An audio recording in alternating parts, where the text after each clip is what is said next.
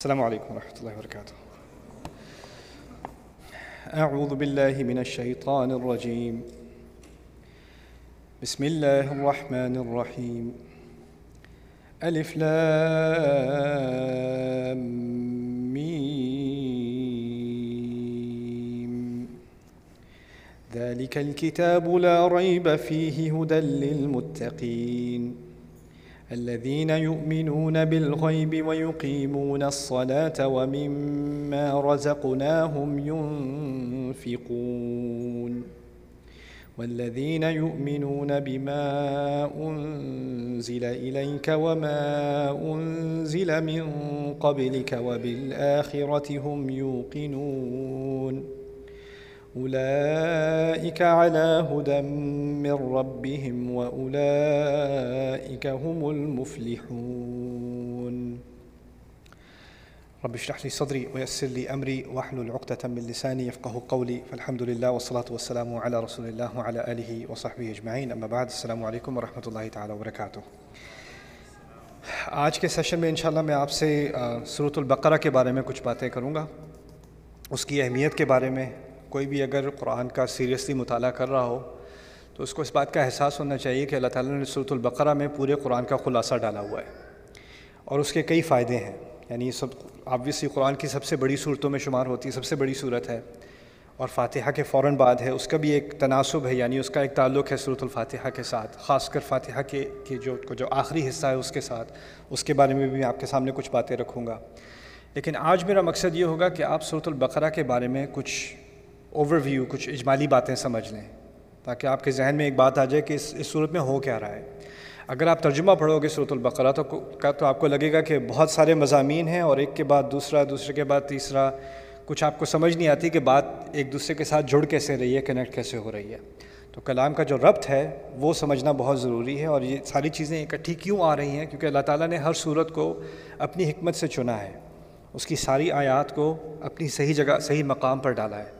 اللہ تعالیٰ نے قرآن کے بارے میں کہا ہے، کتاب الاحکمت آیات ہو کہ ایسی کتاب جس کی آیات کو ساتھ میں سلایا گیا ہے ایک ساتھ۔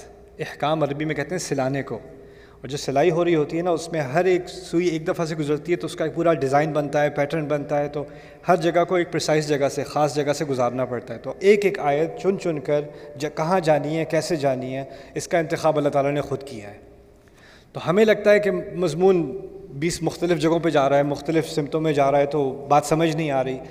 تو میرے نزدیک صورت کو سمجھنے کے لیے، ان کی آیات کو سمجھنے کے لیے پہلے اگر انسان ذرا ایک تھوڑا پیچھے ہٹ کے پورا ویو سمجھ لے کہ بات ہو کیا رہی ہے اور کس مقصد سے ہو رہی ہے، پھر اس کے بعد اس کے جو مختلف اجزاء ہیں اور ایک ایک آیت ہے، وہ سمجھ میں آ جائے گی۔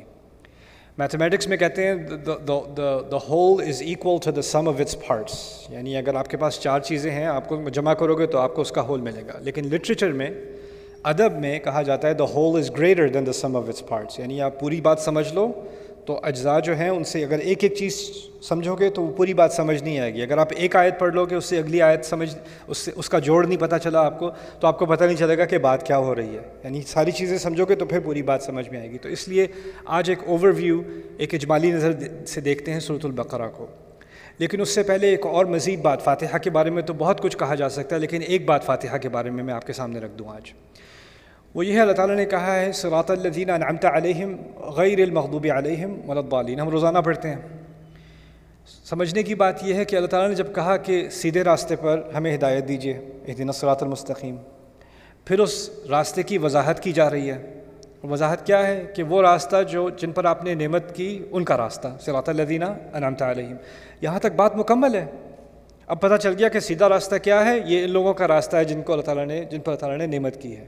اور ان کے بارے میں اولائک الذین انعم اللہ علیہم من النبیین والصدیقین والشہداء والصالحین وحسن اولئک رفیقہ قرآن نے خود ہی بعد میں جا کے وضاحت کر دی کون ہے جن پر اللہ تعالیٰ نے نعمت کی ہے۔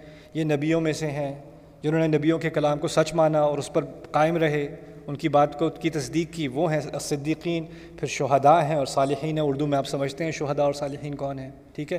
تو اللہ تعالیٰ نے خود ہی اس کی ڈیفینیشن دے دی کہ کس پر نعمت کی گئی ہے۔ کہنا میں یہ چاہ رہا ہوں کہ یہاں تک تو بات مکمل ہو گئی۔ سیدھا راستہ کون کن لوگوں کا ہے؟ ان چار گروپس کا ہے۔ ان کے بارے میں بات ہوگی۔ قرآن میں جگہ جگہ ایسے لوگوں کی بات ہوگی۔ انبیاء کی بات ہوگی، صدیقین کی بات ہوگی، شہداء کی بات ہوگی، صالحین کی بات ہوگی۔ چلو بھائی، سیدھا راستہ سمجھ میں آ گیا۔ لیکن پھر اس کے مزید فاتحہ وہاں مکمل نہیں ہوتی۔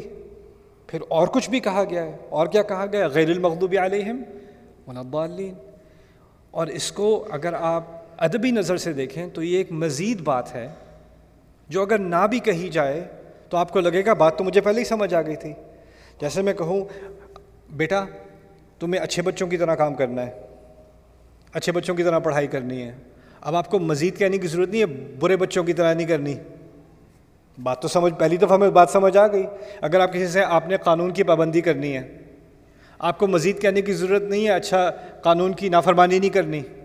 اگر پابندی کہنے کو کہہ دیا ہے، تو پھر دوسری بات تو کرنے کی ضرورت نہیں رہی نا۔ عام زبان میں ہم اگلی بات نہیں کرتے، لیکن فاتحہ میں کیا پڑھ رہے ہیں ہم؟ یہاں تو کہہ دیا، کہ کس کا راستہ؟ ان لوگوں کا راستہ اللہ دینہ نامتا علیہم۔ بات تو مکمل ہے۔ لیکن اس کے بعد مزید اللہ تعالیٰ نے ایک چیز کا اضافہ کیا، غیر المغضوب علیہم ولادالین یعنی خاص، ایک تو ہے، جن پر نعمت نہیں کی گئی، ان کا راستہ نہیں۔ لیکن ان سب میں سے دو گروہوں کو خاص نکال کر ان کے بارے میں خاص خبردار کیا مسلمان کو کہ ان دونوں سے ذرا زیادہ بچ کے رہنا۔ دو طرح کے لوگ ہیں۔ اور دو طرح کی ٹینڈنسیز ہیں، دو طرح کے مزاج ہیں، ان سے بچ کے رہنا۔ پہلا مزاج ہے اللہ المغضوب علیہم، دوسرا ہے ابالین اس کے بارے میں ایک حدیث پائی جاتی ہے، مشہور ہے کہ المغضوب علیہم سے اشارہ بنی اسرائیل کی طرف، یہود کی طرف ہے، اور ابالین سے اشارہ نصارہ یعنی عیسائیوں کی طرف ہے۔ لیکن یہ بھی سمجھ دیں کہ قرآن میں ہر لفظ خاص مقصد سے کہا جاتا ہے۔ یعنی اگر اللہ تعالیٰ کی نیت یہ ہے، اللہ تعالیٰ کا مقصد یہ ہے کہ یہ کہنا کہ ہمیں یہودی مت بنا دینا یا یہودیوں کی طرح مت بنا دینا اور عیسائیوں کی طرح مت بنا دینا۔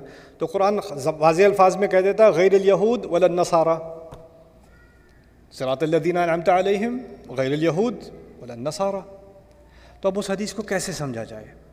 اللہ تعالیٰ نے تمام یہود اور تمام نصارہ کی بات نہیں کی۔ اللہ تعالیٰ یہ فرما رہے ہیں کہ یہود میں سے کچھ ایسے لوگ تھے جو مغضوب علیہم بن گئے۔ نصارہ میں سے کچھ ایسے ہیں جو والین بن گئے۔ اب ان کی وضاحت قرآن کرے گا کہ ان میں سے جو مغضوب علیہم وہ کیسے بنے؟ کیا کیا طریقہ کار تھا ان لوگوں کا جس سے اب مجھے اور آپ کو بچنا ہے؟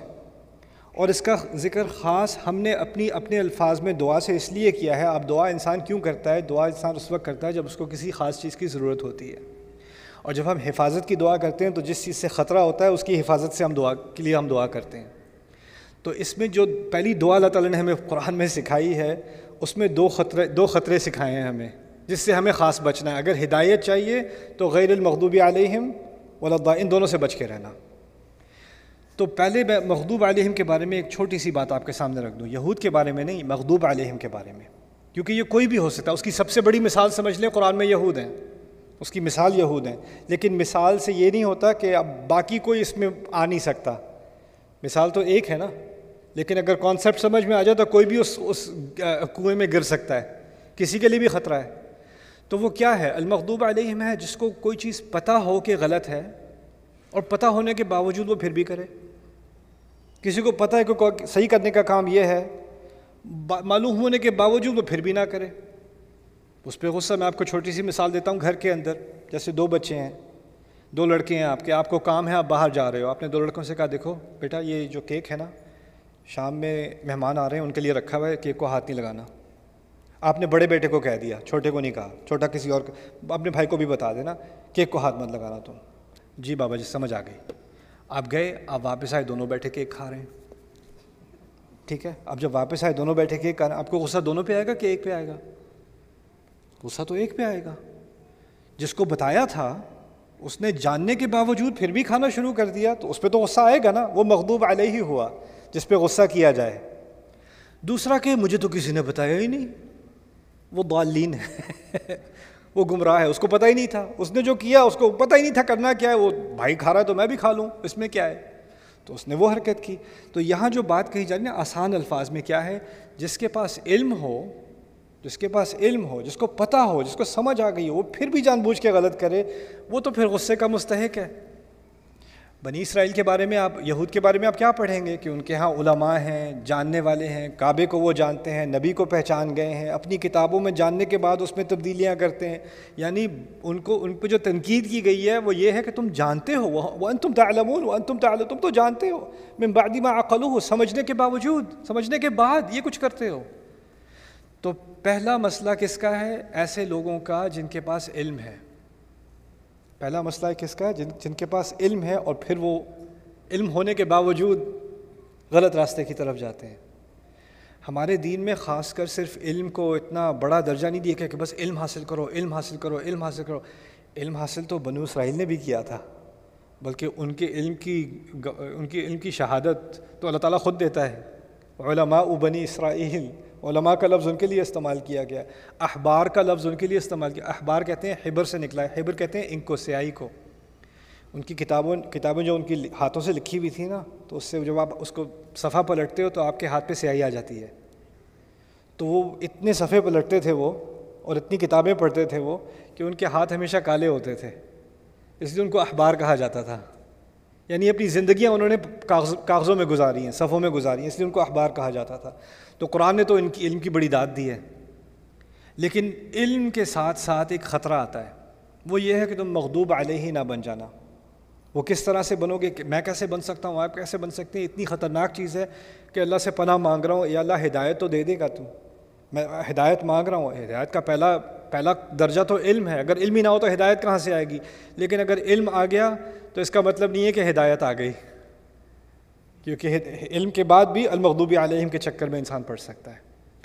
دوسری جو جو دوسرا جو خطرہ ہے وہ ابالین کا ہے۔ ابالین کیا ہے؟ جن لوگوں کو کچھ پتہ ہی نہیں ہے۔ جو دل میں آتا ہے وہ سمجھتے ہیں تو میرے دل سے لگتا ہے کہ یہ کوئی اچھا کام ہے کرنے کو، میں یہی کر رہا ہوں۔ اس سے میرے دل کو سکون ملتا ہے تو میں یہ کر رہا ہوں۔ اس میں کیا برا ہے؟ یعنی پیچھے اس کے کوئی اس کے عمل کے پیچھے نیت اچھی ہے لیکن علم کچھ نہیں ہے۔ ٹھیک ہے نا؟ ایسے لوگ ابالین ہو جاتے ہیں۔ اور ہوتا یہ تاریخ میں کہ جب جب علم والے لوگ کرپشن میں ہوتے ہیں نا، تو اگلی جنریشن آ کے کہتی ہے، یہ عالم سارے تو اتنے کرپٹ ہیں، ہمیں نہیں سیکھنا ان کا اسلام، ہم خود ہی اچھے بن سکتے ہیں۔ اب وہ جو خود ہی اچھے بننے والے ہوتے ہیں، ان کو علم سے کوئی دلچسپی نہیں ہوتی۔ تو وہ اپنی تمیز سے اچھا برا بناتے ہیں، اپنی ڈیفینیشن سے بناتے ہیں اور ان کی ان کی ڈیفینیشن ہر دس سال بعد بدلتی ہے۔ وہ اب بالین میں گر جاتے ہیں، اس اس نئے کنویں میں گر جاتے ہیں وہ لوگ۔ یہ ہے غیر مغدوبی علیہم ولادالین تو یہ دو خطرے اللہ تعالیٰ نے ہمارے سامنے رکھے ہیں۔ ہدایت مانگنے کے بعد۔ یہ ہدایت مانگنے سے پہلے کی بات نہیں ہے، ہدایت مانگنے کے بعد کی بات ہے۔ یعنی جب اللہ تعالیٰ ہدایت دے دے تو پھر ان دونوں چیزوں سے بچنا۔ اب اس کے بعد صورت البقرہ کی طرف آتے ہیں۔ صورت البقرہ میں خاص المغدوبی علیہم والا جو خطرہ ہے نا، پہلا خطرہ، اس کی طرف شروع میں خاص اشارہ کیا گیا ہے۔ پہلے حصے میں۔ اور جو اس سے اگلی صورت آ رہی ہے آل عمران، اس میں دوسرے خطرے کی طرف ابالین کی طرف اس کے پہلے حصے میں اشارہ کیا گیا۔ یعنی فاتحہ میں جو بات مختصر سی کی گئی ہے نا، اس کی پہلی تفصیل آپ کو بقرہ میں ملے گی، دوسری تفصیل آپ کو آل عمران میں ملے گی۔ اس کی آرگنائز ایک ترتیب سمجھ میں آ گئی تھوڑی سی، ٹھیک ہے؟ اب بقرہ کے بارے میں بات کرتے ہیں۔ بقرہ میں میرے نزدیک اس کی اس کی ترتیب کے اعتبار سے اس میں نو حصے ہیں۔ اور میرا آج مقصد یہ ہے کہ آپ سب آج کے درس کے بعد آپ کو یہ نو حصے آپ کے ذہن میں بیٹھ جائیں۔ ایک تو میں بات کرنا تو آسان ہے، میں تھوڑا تھوڑا کر کے آپ سے دہرواؤں گا تاکہ آپ کے ذہن میں یہ بات بیٹھی ہو۔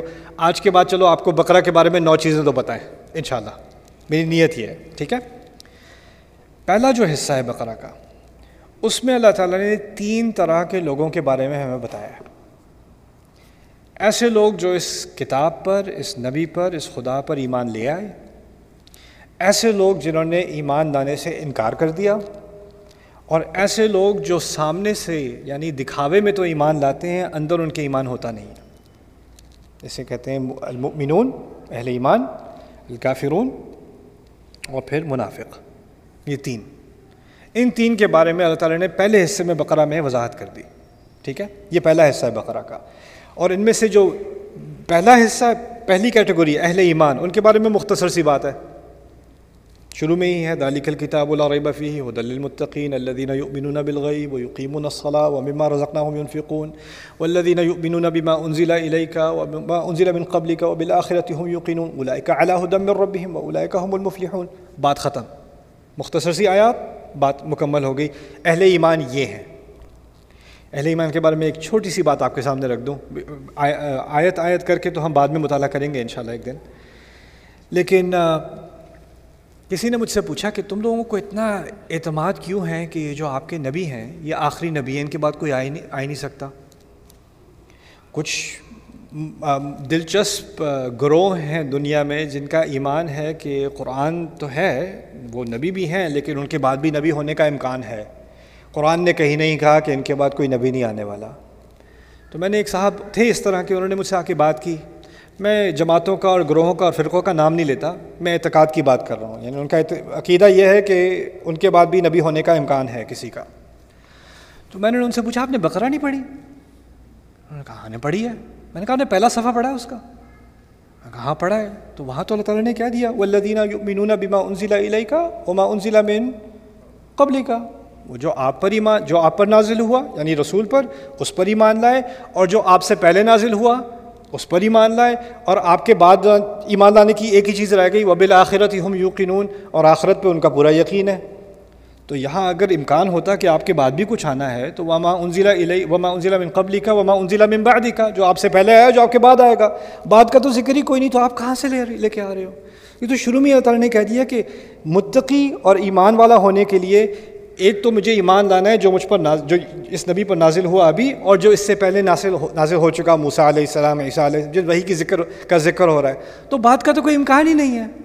یہ تو شروع میں ہی مسئلہ حل ہو گیا ہے۔ کہاں سے مسئلہ لے کے آ رہے ہو یار؟ مجھے نہیں سمجھ سمجھ آئی۔ وہ بات جلدی ختم ہو گئی کچھ۔ بٹ خیر، پہلا جو حصہ ہے، اس میں تین طرح کے لوگ ہیں۔ جو لوگ ایمان لائے، جو لوگ کفر پہ ڈٹے ہوئے ہیں اور جو لوگ منافق ہیں۔ کافروں کے بارے میں بھی مختصر سی بات، ان الذين كفروا سواء عليهم انذرتهم ام لم تنذرهم لا يؤمنون ختم الله على قلوبهم وعلى سمعهم وعلى ابصارهم غشاوه ولهم عذاب عظيم بات ختم۔ منافقوں کے بارے میں بڑی تفصیل سے بات، بڑی گہری مثالیں، لمبی چوڑی بات یعنی ایک کیٹیگوری بہت ہی آسان، یہ کچھ الفاظ ہیں، اس میں ساری بات سمجھ میں آ جائے گی۔ کافروں کے بارے میں تھوڑے سے الفاظ، ساری بات سمجھ میں آ جائے گی۔ منافق ذرا پیچیدہ مسئلہ ہے۔ اس کو سمجھنے کے لیے ذرا تفصیل کی ضرورت ہے۔ تو وہاں پہلے حصے میں ہی منافقوں کے بارے میں ایک تفصیلی بحث ہے۔ تفصیلی مثالیں دی گئی ہیں، اس پہ بہت تدبر کرنے کی ضرورت ہے۔ یعنی اللہ تعالیٰ نے شروع میں ہی ہمیں سکھا دیا کہ یہ جو یہ جو مرض ہے نا نفاق کا، یہ کوئی آسانی سے پہچاننے جانے والی چیز نہیں ہے۔ اور اس کے لیے انسان کو بہت گہرائی سے اپنے اندر بھی دیکھنا پڑتا ہے۔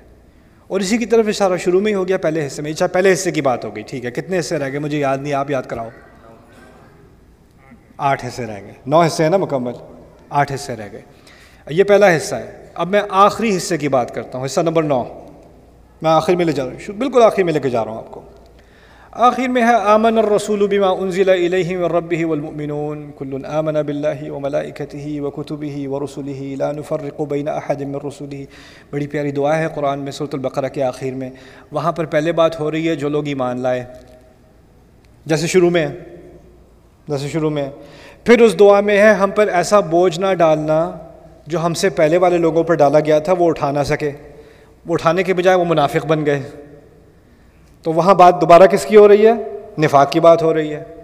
پھر آخر میں اس دعا میں کیا ہے؟ فنسرنا علی القوم کافرین یعنی جو تین، جن تین گروہوں کی بات شروع میں ہو رہی تھی نا، ان سے متعلق ایک کمپریہنسو دعا ہے کہ جمالی دعا، وہ بالکل صورت کے آخر میں ہے۔ یہ ہے پہلا حصہ اور نواں حصہ۔ یہ شروع اور اخیر ہے صورت کا۔ ٹھیک ہے۔ دوسرا حصہ ہے صورت کا۔ اس میں اللہ تعالیٰ نے بات کی ہے ہم سے آدم علیہ السلام کے قصے کی۔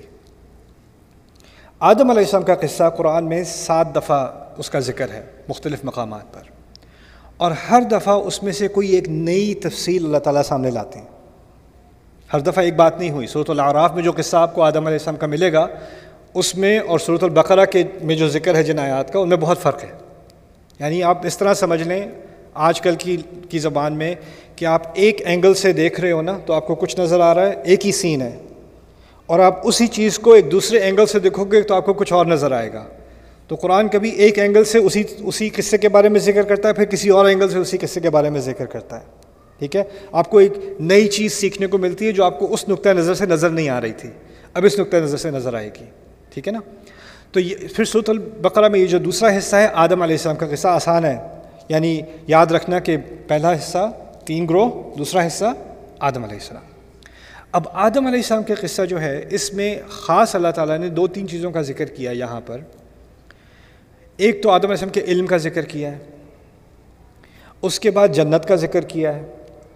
پھر جنت سے نکالے جانے نکالے جانے کا ذکر کیا ہے۔ فض اللہ شیطان و انہا مما کانا فی ہی کہ شیطان نے ان دونوں کو پھسلوا دیا۔ شیطان کا ذکر ہوا ہے۔ اور بھی بہت ساری باتیں ہیں، لیکن میں اب تھوڑی تھوڑی کر کے آپ کے سامنے رکھوں گا۔ تو یہ دو تین چیزیں۔ علم کے بارے میں بات ہو رہی ہے۔ پھر لالچ دی شیطان نے، اور لالچ کے ذریعے سے نکلوا دیا جنت سے۔ اس کے بارے میں بات ہو رہی ہے، ٹھیک ہے نا؟ اب یہ ہے کون سا حصہ؟ دوسرا، آدم علیہ السلام کا حصہ۔ اب میں آپ کو دوبارہ آخر میں لے کے جاتا ہوں۔ پہلے تو نواں حصہ بتایا تھا نا، اب آٹھواں حصہ بتاتا ہوں۔ آٹھویں حصے میں اللہ تعالیٰ نے تین باتیں کری ہیں۔ ایک بات کی ہے کہ اللہ تعالیٰ کی راہ میں پیسے خرچ کرنا۔ جو جو آیات کا مجموعہ ہے نا، خدا کی راہ میں خرچ کرنے کو، الانفاق فی سبیل اللہ بقرہ کی انتہا میں اس سے بڑا کوئی مجموعہ قرآن میں کہیں اور نہیں ہے، جیسے خاص صورت البقرہ میں ہے۔ ان الانفاق فی سبیل اللہ آیت کے بعد، آیت کے بعد، آیت۔ انسان اپنی کمائی سے جو اللہ تعالیٰ نے دیا ہے، اس کمائی میں سے جو بہترین انویسٹمنٹ کر سکتا ہے اپنے لیے، وہ کیا ہے؟ اللہ کی راہ میں خرچ کرنا۔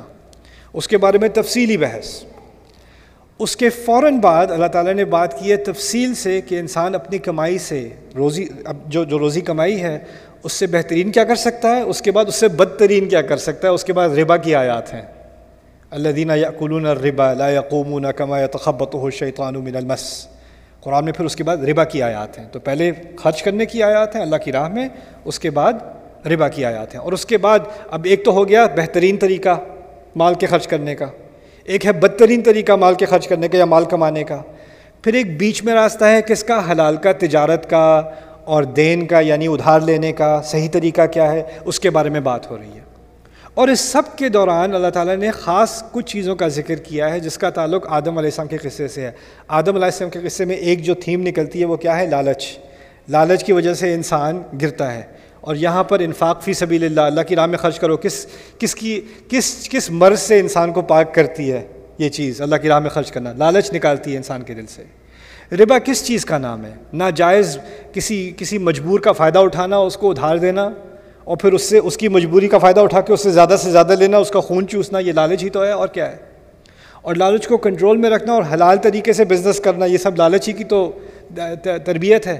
اور اس کے بعد اس انہی دوران میں اللہ نے کہہ دیا، الشیطان یعدکم الفقر و یأمرکم بالفحشاء۔ واللہ یعدکم منہ مغفرتا و شیطان کا یہاں دوبارہ ذکر آ گیا۔ جیسے قصہ آدم میں آیا تھا، یہاں بھی آ گیا۔ شیطان تمہیں وعدہ کرتا ہے کہ فقیر بھوکے مرو گے۔ خدا کی راہ میں خرچ کرو گے تو بھوکے مرو گے، ربا نہیں کھاؤ گے تو کیا کرو گے؟ کمائی کہاں سے کرو گے؟ وہ اللہ یادم منہ مغفرتاً و فضلہ اللہ تمہیں وعدہ کر رہا ہے کہ وہ تمہیں تمہیں معافی دے گا، اگر حلال طریقے سے کماؤ گے، اور اس سے مزید اور بھی دے گا وہ فضلہ تو یہ ہو گیا دوسرا حصہ اور آٹھواں حصہ۔ اب رہ گئے بیچ میں تھوڑے سے اور۔ چار حصے ہو گئے بائی دو کتنے حصے تھے ٹوٹل نو تھے۔ اب آتے ہیں تیسرے حصے کی طرف۔ تیسرے حصے میں اللہ تعالیٰ نے جیسے تمام مخلوق میں سے آدم کو چنا، علیہ السلام۔ اور آدم علیہ السلام کو دنیا میں خلیفہ بنایا۔ انسانی تاریخ جیسے گزرتی گئی، پھر اللہ تعالیٰ نے فیصلہ کیا کہ صرف ایک آدمی کو نہیں چننا، ایک پوری قوم کو چنا جائے، جو باقی دنیا کی قوموں کے لیے مثال بنے۔ تو اللہ تعالیٰ نے بنی اسرائیل کو چنا، خاص ان کو چنا۔ ان میں اتنے نبی دیے کہ کسی اور کو، کسی اور قوم کو اتنے انبیاء نہیں دیے۔ ان پر وہی نازل کی، ان پر نعمتیں نازل کی، ان پر اللہ تعالیٰ نے اپنی اپنا فضل نازل کیا۔ ان کو ایک ایسا مرتبہ دیا جو کسی اور قوم کو کبھی نہیں دیا گیا تھا ان سے پہلے۔ وہ انی فبل تکم العالمین میں نے تمہیں تمام اور قوموں پر فضیلت دی۔ تمام جہانوں پر، تمام اور عالمین سے مراد قومیں بھی ہوتی ہیں عربی میں۔ ان تمام پر تم، تمہیں فضیلت دی۔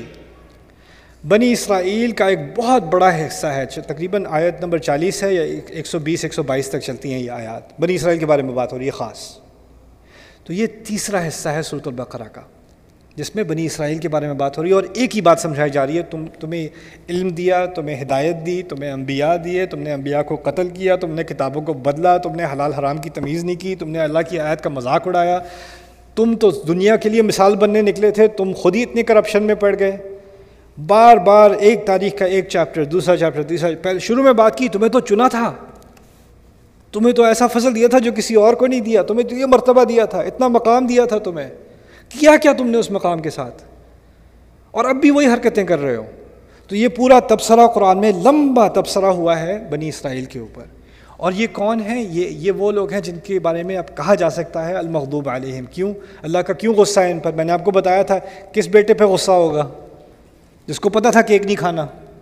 جس کو پتہ تھا اس جس کو پتا اس پہ تو غصہ ہوگا نا۔ وہ ان تم تعلمون میں بادی ماخلو ہو وہ ان تم تتلون الکتاب بار بار اسی سیکشن میں۔ تم تو کتاب پڑھنے والے ہو۔ تم خود بھول جاتے ہو۔ تم تو سمجھنے والے ہو۔ پھر تم نے انبیاء کو قتل کیا۔ اور پھر اس اس طرح کے سوالات پوچھ کر بنی اسرائیل کے بارے میں ایک پورا کیس بنایا گیا ہے کہ تمہیں چنا گیا تھا سب سے اوپر، سب سے زیادہ۔ لیکن تم اس مقام پر پورے نہیں اترے۔ تم نے اس کا حق ادا نہیں کیا۔ اب بنی اسرائیل کو بڑا فخر تھا کہ ہم اسرائیل کی اولاد ہیں، اسی لیے نام کیا رکھا ہے اپنا؟ بنی اسرائیل۔ اسرائیل کی اولاد، اسرائیل کا دوسرا نام ہے یعقوب۔ اسرائیل کا دوسرا نام ہے یعقوب۔ یعقوب کس کی اولاد ہیں؟ اسحاق کی۔ اسحاق کس کی اولاد ہیں؟ ابراہیم کی۔ اللہ تعالیٰ نے پھر بنی اسرائیل یہ تیسرے حصے کے بعد، میں پیچھے سے بھی لا رہا تھا۔ اب پچھلے حصے میں یعنی اب نواں حصہ ہو چکا۔ نواں حصے میں دعا دعا تھی۔ آٹھویں حصے میں لالچ کے اوپر بحث تھی۔ اب ساتواں حصہ پیچھے سے میں آ رہا ہوں۔ وہاں پر اللہ تعالیٰ نے شریعت کے احکام دیے ہیں۔ روزے کے احکام، حج کے احکام، طلاق کے احکام، میراث کے احکام، قتال کی لڑائی کے احکام، سارے احکام جو ہے نا، ابتدائی احکام قرآن کی شریعت کی ابتدا، وہ صورت البقرہ میں ہے، وہ اس سیکشن میں ہے۔ یعنی پیچھے سے اگر آپ تیسرے حصے پر آتے ہیں۔ اس کی کیا سینس بنتی ہے؟ ایک طرف تو بنی اسرائیل کو شریعت دی گئی تھی، انہوں نے شریعت کا مذاق اڑایا۔ دوسری طرف کسے شریعت دی جا رہی ہے؟ ہمیں شریعت دی جا رہی ہے۔ اب دیکھا جا رہا ہے فنزور کئی فتح ملون اب دیکھتے تم کیا کرتے ہو۔ ان کو تو، ان کا تو امتحان ہو چکا نا۔ وہ تو فیل ہو چکے اپنے امتحان میں۔ اب کس کا امتحان ہو رہا ہے؟ ہمارا تو اب ہمارے احکام کا ذکر یہاں پر ہے اس سیکشن میں۔ تو اب جب بھی ہم ان احکام کو پڑھیں تو ہمیں ذہن میں رکھنا چاہیے، پہلے اللہ تعالیٰ نے بات کی تھی ان کی، اور جس طرح کہ انہوں نے اپنے احکام کا مذاق اڑایا تھا، اپنے احکام کو بدلنے کی کوشش کی تھی، اس کا اس کا، اس کی قدر نہیں کی تھی۔ تو ہمیں وہ بات ذہن میں رکھتے ہوئے ان احکام کو پڑھنا چاہیے۔ ٹھیک ہے نا؟ وہ دونوں کا ایک تناسب ہو گیا آپس میں۔ اب آگے چلتے ہیں۔ ان کو میں نے آپ کو کہا تھا، ان کو بڑا بڑا فخر ہے کہ وہ اسرائیل کی اولاد ہیں۔ اللہ تعالیٰ نے کہا، تمہیں اتنا فخر ہے کہ تم اسرائیل کی اولاد ہو۔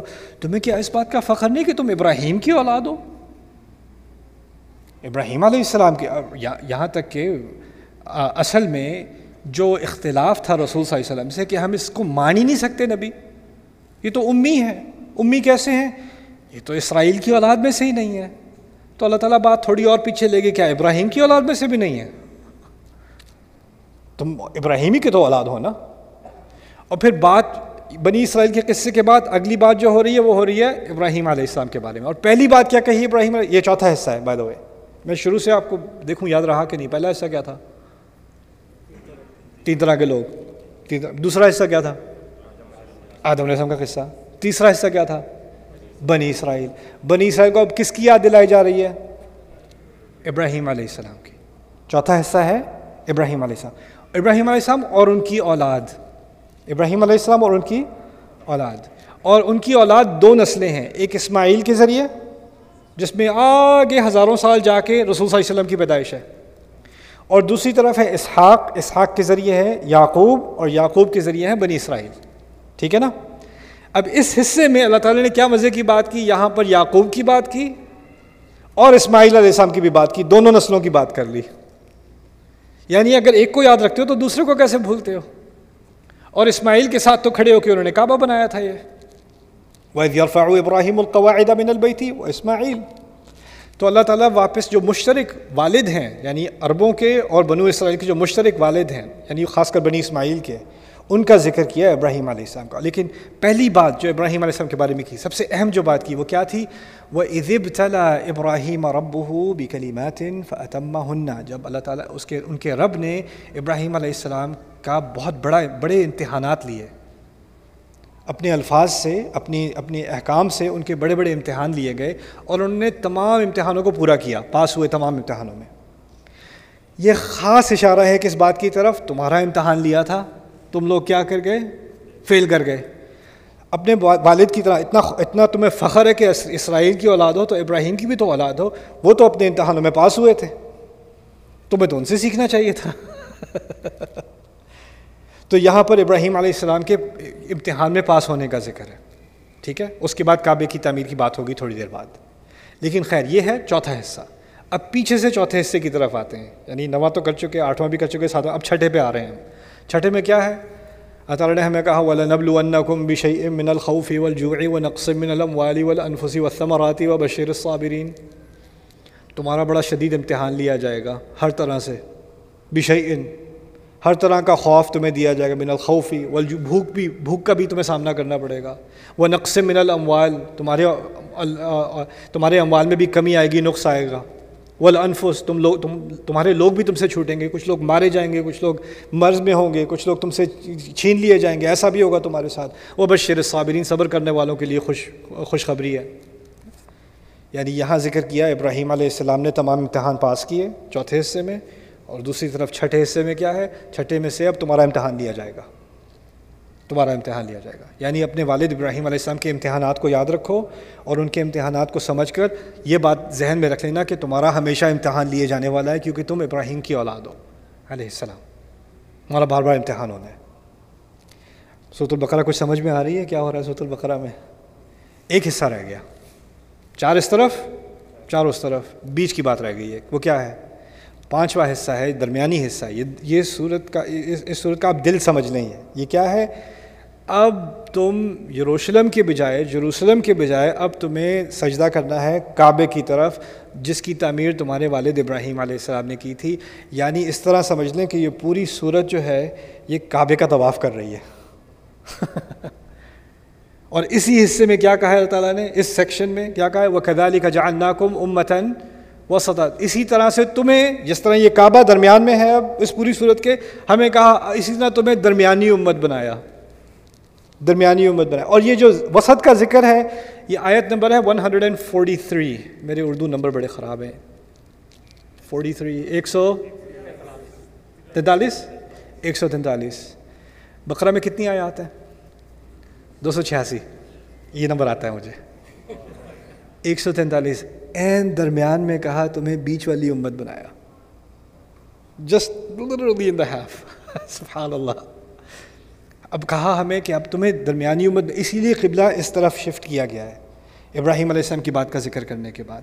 تو یہ ہے صورت البقرہ کے مضامین اور کیسے یہ درمیان میں آ رہے ہیں۔ اب ایک اور طریقے سے اس کو سمجھ لیں۔ یہ تو ہو گئے اس کے نو سیکشنز پہلا قصہ کون سا ہے؟ اس پورے سیکوینس میں پہلا قصہ کس کا تھا؟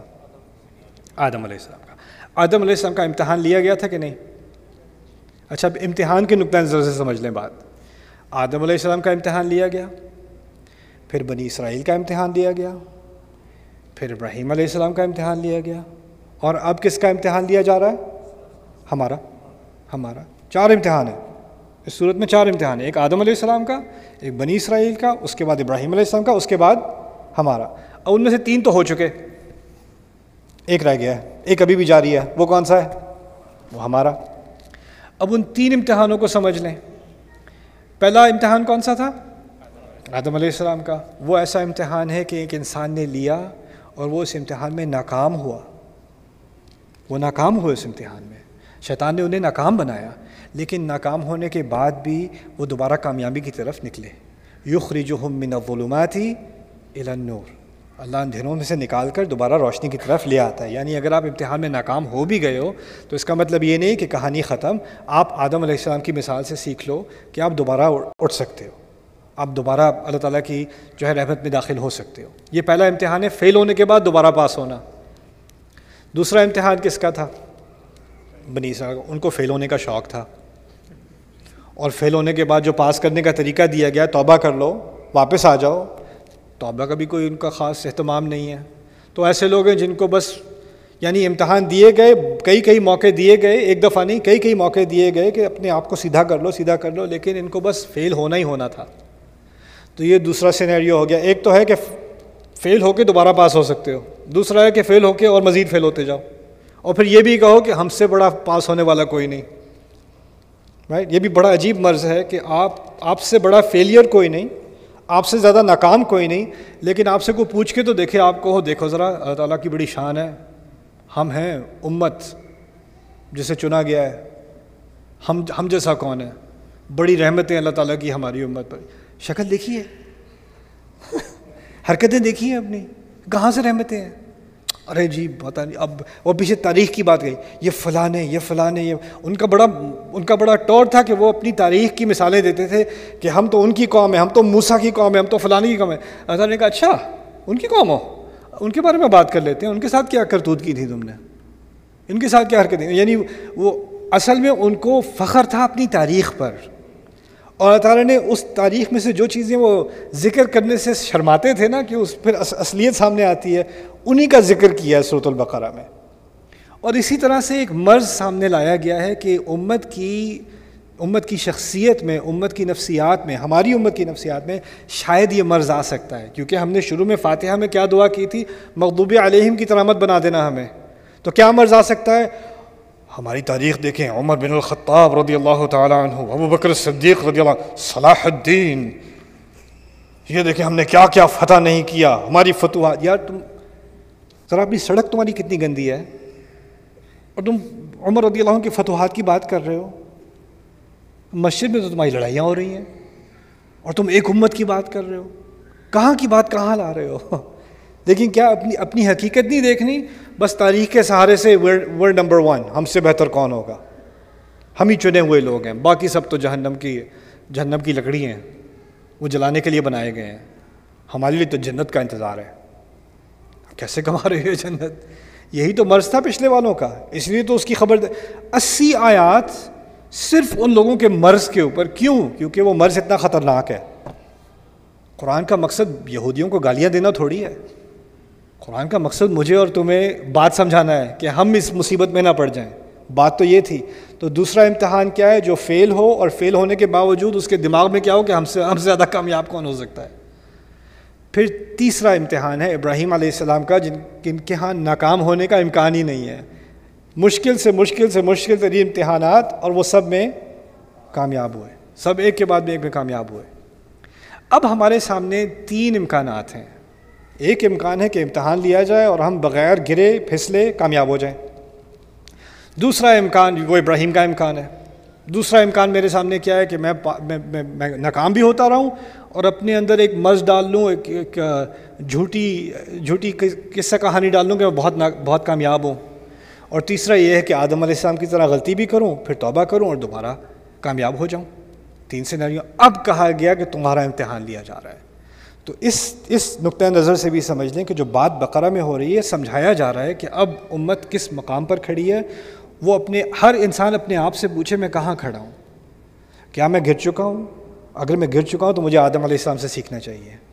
اگر میں کئی سالوں سے گرا ہوا ہوں اور اپنے اندر میں نے اپنے آپ کو ایک جھوٹ بتایا ہوا ہے کہ میں سب سے بہترین ہوں، سب کے اندر خرابی ہے، میرے اندر تھوڑی ہے، باقی سب میں خرابی ہے۔ کچھ مسلمانوں میں کیا مرض ہوتا ہے؟ وہ دیکھتے رہتے ہیں کس میں کوتاہی ڈھونڈوں آئینے کے علاوہ ہر جگہ اور۔ ہر جگہ ہر اس میں یہ خرابی ہے، اس کو نماز پڑھنی نہیں آتی، اس کی تجویز خراب ہے، اس کا یہ، اس کا لباس، اس کا وہ، اس کا یہ، اس کا علم۔ لسٹ بنائی ہوئی ہے آپ نے ہر ایک کی کس میں کیا خرابی ہے؟ بس ایک ہی بچے ہوئے ہیں آپ ماشاء اللہ سے۔ اگر کاش کے سارے لوگ آپ کی طرح ہو جاتے تو سارے جنتی ہوتے۔ کیونکہ اگر اگر ہم نے کچھ کیا بھی ہوگا تو باقی طرح تو نہیں. لن تمسن النار الا ایاما معدودہ وہی تو ان کا مرض تھا. آگ تو ہمیں تو تھوڑی چھوئے گی آگ. آگ تو بنائی باقی لوگوں کے لیے گئی ہے. اس لیے تو میں سب کو سب باقیوں کو بچانے کے چکر میں ہوں. میں تو بچاؤں میرے پاس تو ٹکٹ ہے یار. باقیوں کے پاس نہیں ہے. تو یہ یہ چیز جو ہمیں سکھائی جا رہی ہے، اس سے ہمیں جب جب آپ ان شرح ان احکام کے بارے میں پڑھیں گے، جب وہ حصہ آتا ہے صورت البقرہ کا، تو پھر مجھے اور آپ کو یہ بات سمجھ میں آئے گی کہ ہم احکام کے ساتھ بھی مذاق بنا سکتے ہیں بنی اسرائیل کی طرح۔ ہم اس میں کوتاہی بھی کر سکتے ہیں آدم علیہ السلام کی طرح۔ ایسا بھی ہو سکتا ہے۔ اور ہمیں کوشش یہ کرنی چاہیے کہ ہم اس اس طرح سے کامیاب ہوں جس طرح کہ ابراہیم علیہ السلام کامیاب ہوئے تھے۔ اسی لیے صورت الحج کے آخر میں ہمیں کہا گیا ہے، ملت ابیکم ابراہیم، ہوا سماکم المسلمین۔ تم اپنے والد ابراہیم علیہ السلام کے مذہب کو کی پیروی کر رہے ہو۔ انہوں نے تمہارا نام مسلمان رکھا ہے۔ اس آیت میں دو تفاصیر کی گئی ہیں صورت الحج کی آیت میں۔ ہوا سماکم المسلمین۔ یہ پہلی کہ ابراہیم علیہ السلام نے خود تمہارا نام مسلمان رکھا ہے۔ اور اس کی دلیل لائی گئی ہے سورت البقرہ سے ہی۔ ربنا وجعلنا مسلمین لک ومن ذریتنا امتا مسلمتا لک۔ ہمارے رب ہمیں، مجھے اور اسماعیل کو اپنے لیے مسلمان بنا دے اور ہماری اولاد میں سے ایک مسلمان امت نکال دے۔ تو اس سے نکالا گیا ہے کہ ابراہیم علیہ السلام نے خود ہمارا نام مسلمان رکھا، مسلم رکھا۔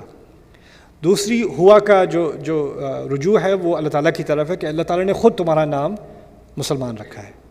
تمہیں تمہیں مسلم، اللہ تعالیٰ نے خود تمہارے لیے تمہیں یہ اعزاز دیا ہے۔ آخری بات جو میں آپ سے بتا دوں، آپ آپ کے سامنے رکھ دوں کہ بنی اسرائیل اور ہمارا آپس میں تعلق کیا ہے۔ ہمارا بنی اسرائیل سے بہت گہرا تعلق ہے۔ کوئی بھی اگر قرآن سنجیدگی سے پڑھ رہا ہو نا شروع سے آخر تک، تو اس کو اس بات کا احساس ہوگا کہ قرآن میں بنی اسرائیل اور بنی اسرائیل کے انبیاء کا ذکر سب سے زیادہ ہے۔ اکثر بات انہی کے بارے میں ہو رہی ہے۔ سب سے زیادہ ذکر کیا ہوا رسول موسا علیہ السلام، بنی اسرائیل۔ تورات موشے اسے وہ کہتے ہیں موسا کی تورات۔ ہم کہتے ہیں کتاب اللہ، وہ کہتے ہیں تورات موشے ان کے ہاں یہ مصطلح استعمال ہوتی ہے۔ اس کے بعد بنی اسرائیل کے میں بھیجے گئے انبیاء کے بارے میں، بنی اسرائیل خود کے بارے میں جن چیزوں کا ذکر ہے، وہ قرآن میں اس کی اکثریت ہے۔ تو ہمارا بنی اسرائیل سے ایک بہت گہرا تعلق ہے۔ اور یہ بھی بات عجیب سی ہے، کیونکہ عیسائی بنسبت یہود، عیسائی بہت بڑی تعداد ہے۔ دنیا کی میجورٹی سمجھ لیں۔ اور یہود ایک بہت چھوٹی مائنورٹی ہے دنیا میں، بہت ہی چھوٹی قوم ہے۔ تو اگر پاپولیشن کے حساب سے دیکھا جائے تو زیادہ بات کس کے بارے میں ہونی چاہیے تھی؟ عیسائیوں کے بارے میں۔ اتنی سی قوم کے اوپر اتنا فوکس اس سے ہمیں بات کیا پتہ چل رہی ہے کہ سائز سے کچھ نہیں ہوتا۔ کو قوم بڑی ہو یا چھوٹی ہو، اس سے کچھ نہیں ہوتا۔ اللہ تعالیٰ نے اگر ان کو چنا ہوتا اور انہوں نے اللہ تعالیٰ کی کے احکام کو فالو کیا ہوتا تو یہ دنیا کے حکمران ہوتے لاقل من فوقہم و من تحتی اور یہ اوپر سے نیچے سے دونوں سے کھاتے اللہ تعالیٰ کہتے ہیں۔ لو انہم مقام التورات والانجیل۔ لیکن خاص ان کا ذکر اتنا زیادہ شاید اس لیے بھی کیا جا رہا ہے کہ ہمارے اور ان کے درمیان بہت ساری چیزیں ایک جیسی ہیں۔ تو یہ آخری بات آج میں آپ کے سامنے رکھ رہا ہوں۔ پھر پھر میری بات ختم ہے۔ ہمارے اور ان کے درمیان کیا چیزیں مشترک ہیں؟ ان کے جو قوم کے ان کو بانی سمجھ لیں، جنہوں نے ان کو ایک امت بنایا، وہ موسیٰ علیہ السلام ہے۔ ٹھیک ہے نا؟ بنی اسرائیل تو اولاد تو پہلے سے تھے، لیکن قوم کب بنے ہیں وہ؟ موسیٰ علیہ السلام کی لیڈرشپ میں بنے وہ قوم۔ اور ہمیں امت بنایا گیا ہے رسول صلی اللہ علیہ وسلم کی بیست کے بعد، محمد رسول اللہ صلی اللہ علیہ وسلم۔ تو موسیٰ علیہ السلام اور رسول صلی اللہ علیہ وسلم کے بارے میں دو باتیں سمجھ، دو تین باتیں سمجھنا ہیں۔ موسیٰ علیہ السلام کون سی قوم میں بھیجے گئے تھے؟ کون سی، کون، دنیا کے کون سے خطے میں تھے جب وہ نبی بنائے گئے؟ کہاں بھیجا گیا انہیں؟ فرعون کی طرف، مصر میں، ٹھیک ہے نا؟ مصر میں ان کا سامنا ہوا ایک بڑے گھمنڈ کرنے والے، تکبر کرنے والے کافر سے، جس نے تمام آیات کا انکار کیا۔ یہی بات تھی نا؟ رسول صلی اللہ علیہ وسلم کہاں بھیجے گئے؟ مکے میں بھیجے گئے قریش۔ وہاں بھی ان کو بڑے تکبر کرنے والے قریش ملے، جنہوں نے تمام آیات کا انکار کیا۔ اسی لیے صورت مکی قرآن میں، جب رسول صلی اللہ علیہ وسلم مکے میں تھے موسیٰ علیہ السلام کی مثال اور موسیٰ علیہ السلام کا جو مکالمہ ہوا ہے فرعون سے، جو سامنا کرنا پڑا انہیں فرعون کا فرعون کا، اس کا بار بار بار بار بار بار ذکر ہے مکے کے اندر۔ کیوں؟ کیونکہ جو چیز موسیٰ علیہ السلام کو کرنی تھی فرعون کے ساتھ، وہی مشن ہے رسول صلی اللہ علیہ وسلم کا قریش کے ساتھ۔ اور قریش کو بھی دھمکی دی جا رہی ہے کہ تم اگر جس طرح کی حرکتیں کر رہے ہو، تم سے کوئی کہیں بڑا تھا وہ جو یہ حرکتیں پہلے کر چکا ہے، یہ دیکھ لو میں نے اس کے ساتھ کیا کیا تھا۔ اپنی اوقات جان لو۔ تو ان کو فرعون کی مثال دی جاتی ہے اور رسول صلی اللہ علیہ وسلم کو موسا کی مثال دی جاتی ہے۔ جب رسول صلی اللہ علیہ وسلم تھک جاتے ہیں، جب وہ پریشان ہو جاتے ہیں کہ یہ بات سنی نہیں رہے میری، تو اللہ تعالیٰ ان سے کہتے ہیں، ما انزلنا علیک القرآن علی تشقا ہم نے تو آپ پر قرآن اس لیے نازل ہی نہیں کیا کہ آپ پریشان ہو جائیں۔ اور پھر انہی آیات میں آگے کہا حل اتا کا حدیث موسا آپ کو موسا کی بات نہیں آئی کیا؟ انہی آیات میں یعنی رسول صلی اللہ علیہ وسلم کو مثال دی جاتی ہے موسا کی۔ اور پھر قریش کو مثال دی جاتی ہے کس کی؟ فرعون کی۔ یہ بات سمجھ میں آ گئی۔ یعنی رسول موسا علیہ السلام کا فرعون سے جو آمنا سامنا تھا، جو اس کی کانفرنٹیشن تھی، اس کا اور مکی دور کا ایک ہی سسٹم ہے۔ ایک ہی بات ہو رہی ہے دو طرف۔ یعنی تاریخ کے ایک ہی ایپیسوڈ کو دوبارہ لایا جا رہا ہے۔ اچھا موسا علیہ السلام پھر فرعون سے فرعون سے بچ کر بنی اسرائیل کو اللہ تعالیٰ کی مدد سے نکال کر وہ پانی سے گزر کر ہجرت کر گئے۔ رسول صلی اللہ علیہ وسلم کے خلاف سازش کی گئی کہ ان مسلمانوں کو ختم کرو اب۔ اور اللہ تعالیٰ کی مدد سے وہ صحرا گزار گزر کر کہاں پہنچ گئے؟ مدینے پہنچ گئے۔ وہاں بھی ہجرت ہے، یہاں بھی ہجرت ہے۔ اب جب ہجرت کر کے رسول صلی اللہ علیہ وسلم مدینے پہنچے ہیں، تو وہاں انہیں دشمن کا سامنا کم کرنا پڑا ہے، منافقت کا سامنا زیادہ کرنا پڑا ہے۔ یعنی ان کے خود ان کے ماننے والے آگے سے ان کی باتوں کا انکار کرتے ہیں، پیچھے پیچھے سے ان کی ان کی باتوں کو انڈرمائن کرتے ہیں، مسئلے کھڑے کرتے ہیں۔ اگر آپ مدنی قرآن پڑھیں، مدنی قرآن میں یا تو جنگوں کا ذکر ہے، جنگوں سے کہیں زیادہ منافقت کا ذکر ہے۔ منافقت کی بات ہوئی، وہ اصل مسئلہ ہے۔ اب موسا علیہ السلام دوسری طرف پانی سے گزر کر، چلو فرعون تو پیچھے رہ گیا، اب وہ صحرا میں ہے، سینا میں ہے۔ وہاں انہیں کس کا سامنا کرنا پڑا ہے؟ نفاق کا سامنا کرنا پڑا ہے۔ یعنی آپ موسا علیہ السلام کے کریئر میں دو حصے ہیں۔ ایک تو فرعون کا سامنا کرنا ہے، فرعون کی مصیبت، دوسری منافقت کی مصیبت۔ رسول صلی اللہ علیہ وسلم کے مشن میں ایک تو قریش کی مصیبت اور دوسری منافقت کی مصیبت۔ یعنی جو سیکوینس ہے، جو سیرت بھی ہے، اس میں بھی ایک ایک طرح سے ایک پیرل ہے۔ باقی انبیاء کے آپ قصے پڑھیں تو اس میں ایک حصہ ہوتا ہے یا دوسرا ہوتا ہے۔ یا تو نوح علیہ السلام کے قصے میں، جیسے مکے والا دور ہے نوح علیہ السلام کے قصے میں، صالح علیہ السلام کے قصے میں، مکے والا دور ہے۔ ٹھیک ہے نا؟ لیکن دونوں دو دونوں پہلو، مکی پہلو اور مدنی پہلو، دونوں ایک ہی سیرت میں وہ کس کے ہیں؟ موسا علیہ السلام کے۔ پھر موسا علیہ السلام کو شریعت دی گئی اور پھر ان کو قتال کرنے کا حکم دیا گیا۔ رسول صلی اللہ علیہ وسلم کو شریعت دی گئی، پھر ان کو لڑنے کا حکم دیا گیا۔ ان کے ہاں کچھ منافقون تھے، انہوں نے کہا ان سے تو ہم نہیں لڑ سکتے۔ آپ جاؤ، آپ اور آپ کا بھائی جاؤ۔ مدینے والے جو منافق تھے، انہوں نے کہا، آپ جاؤ اور آپ کے جو مکے والے بھائی ہیں، یہ جاؤ۔ یہ ہمارا مسئلہ تھوڑی ہے، آپ پہلے تو مدینے میں آئے، پھر یہ سارا مسئلہ ہمارا مسئلہ بنا دیا۔ تو، یہ تو ڈومیسٹک ایشو ہے ہی نہیں۔ یہ آپ کا امیگریشن ایشو ہے، آپ جاؤ، آپ حل کرو خود ہی۔ یہ ہمارا مسئلہ تھوڑی ہے۔ وہی بات جو بنی اسرائیل کے بارے میں ہو رہی تھی، وہی یہاں رسول صلی اللہ علیہ وسلم کے بارے میں ہو رہی۔ تو یہ ان دونوں کی آپس میں ایک بہت گہرا تعلق ہے۔ تو جتنا ہم گہرائی سے بنی اسرائیل کی کی کی غلطیوں کو اور بنی اسرائیل کی کی جو جو جو تمام اس کے پہلو ہیں ان کو سمجھیں گے، اسی کے ذریعے ہمیں خود اپنی بات سمجھ میں آئے گی، اسی کے ذریعے غیر المغضوب علیہم ظاہر ہوگا، جو فاتحہ میں بات ہو رہی ہے۔ تو یہ کچھ چیزیں میں چاہ رہا تھا کہ میں آپ کے سامنے رکھ دوں تاکہ آپ کو اس صورت کے بارے میں جو اس کا جو اوور ویو ہے، جو ایک بڑی پکچر ہے، نو حصے بتائے تھے نا آپ کو۔ اب آپ خود ہی سے ریویو کر کے نو حصے آپ کو یاد رکھنے ہیں۔ ٹھیک ہے نا؟ انشاءاللہ۔ اب وہ آپ کے ذمہ ہو گئے، اب وہ نو حصے۔ ٹھیک ہے نا؟ اب ایک چھوٹی سی خوبصورت بات سوت البقرہ کے بارے میں اور پھر میں بات ختم کرتا ہوں۔ پہلا قصہ کس کا تھا؟ پھر سے بتاؤ آدم والد ہوئے نا؟ والد کا والد کا قصہ ہے۔ دوسرا قصہ کس کا ہے؟ بنی اسرائیل۔ اولاد کا قصہ ہے۔ پہلا قصہ والد کا، دوسرا قصہ اولاد کا۔ اولاد ہے اسرائیل کی، بنی اسرائیل۔ والد، اولاد۔ تیسرا قصہ کس کا ہے؟ ملت ابی کو ابراہیم والد کا قصہ ہے۔ اور پھر چوتھا قصہ کس کا ہے؟ اولاد کا، ابراہیم کی اولاد کا۔ علیہ السلام۔ والد، اولاد، پھر والد، پھر اولاد۔ سبحان اللہ عجیب ترتیب ہے قرآن کی۔ عجیب نظام ہے اس قرآن کا۔ آپ کوئی بھی اور کتاب پڑھ لو، آپ کو ایسا نظام نہیں ملے گا۔ آپ کو ایسی ترتیب نہیں ملے گی۔ آج میں نے جو یہ حصے آپ کو بتائے اور یہ جو تناسب میں نے آپ کو بتایا، آپ اندازہ کرو صورت البقرہ تقریباً دس سال لگے اس کو نازل ہونے میں۔ ایک دفعہ میں نازل نہیں ہوئی۔ صورت البقرہ کی کچھ آیات ایسی ہیں جن کے بارے میں روایت ہے کہ قرآن کی آخری آیات میں سے ہیں۔ اور کچھ آیات ایسی ہیں جو مدینے آنے کے بعد رسول صلی اللہ علیہ وسلم کو پہلی آیات جو دی گئیں وہ سوت البقرہ میں سے ہیں۔ اس میں وہ آیات بھی ہیں جو بدر سے پہلے کی ہیں۔ بدر سے پہلے کی ہیں۔ یعنی بہت ہی ابتدائی دور۔ مدینے کا۔ تو یہ جب باقی مدنی قرآن نازر ہو ہو رہا تھا نا، تو اس سارے سارے دوران تھوڑا تھوڑا کر کے سوت البقرہ بھی نازل ہو رہی تھی۔ اور پھر یہ آخر میں جو جمع ہوا ہے، یہ اللہ تعالیٰ نے اپنے نبی کے دل میں جمع کرایا صلی اللہ علیہ وسلم۔ اور یہ سب کتابت کے بغیر، لکھے بغیر جمع کرایا ہے۔ لکھے بغیر یہ سب جمع ہوا ہے۔ دو سو چھیاسی آیات اس طرح جمع کی گئی ہیں۔ اح قیمت آیات ہوئی اسی طرح سلائی گئی ہیں ایک دوسرے کے ساتھ۔ ان کی سٹچنگ کی گئی ہے ایک دوسرے کے ساتھ۔ اور اب ہم پیچھے کتاب کی طرح اس کو دیکھ کے اس کے حصوں کا جائزہ لے کے یہ بتا سکتے ہیں کہ اس میں نو حصے ہیں اور ان حصوں کی ترتیب ایسے ہے اور ان کا آپس میں ایسے ایسے تعلق ہے، انسان حیران رہ جاتا ہے، یہ ہو کیا رہا ہے؟ یہ کیسے ممکن ہے؟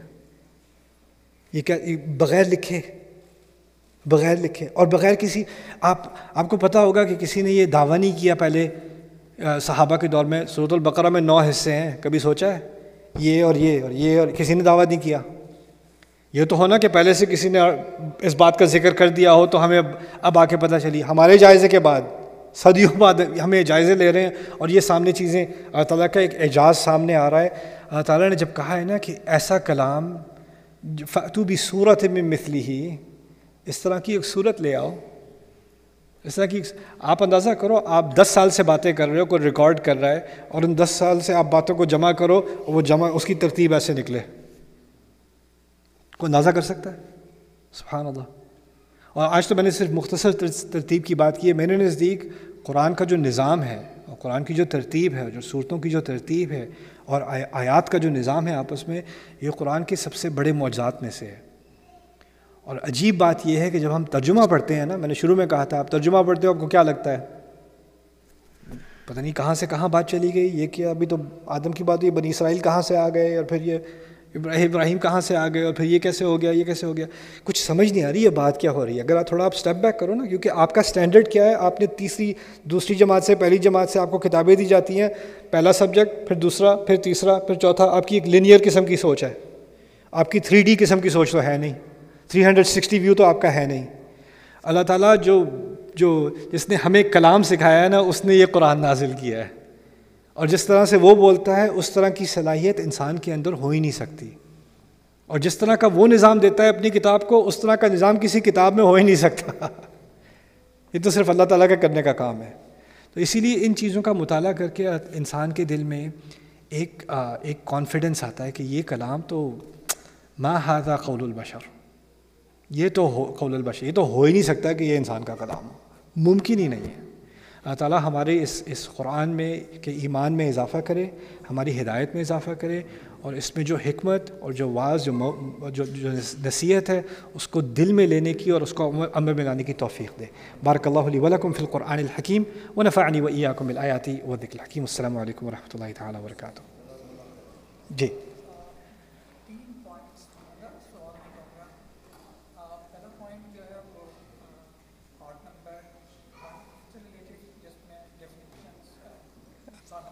ہاں تین طرح کی جو ڈیفینیشنز ہیں۔ جی پہلے حصے میں۔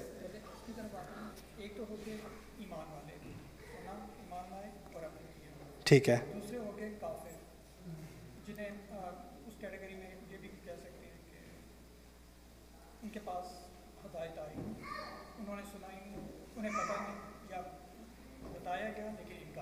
رائٹ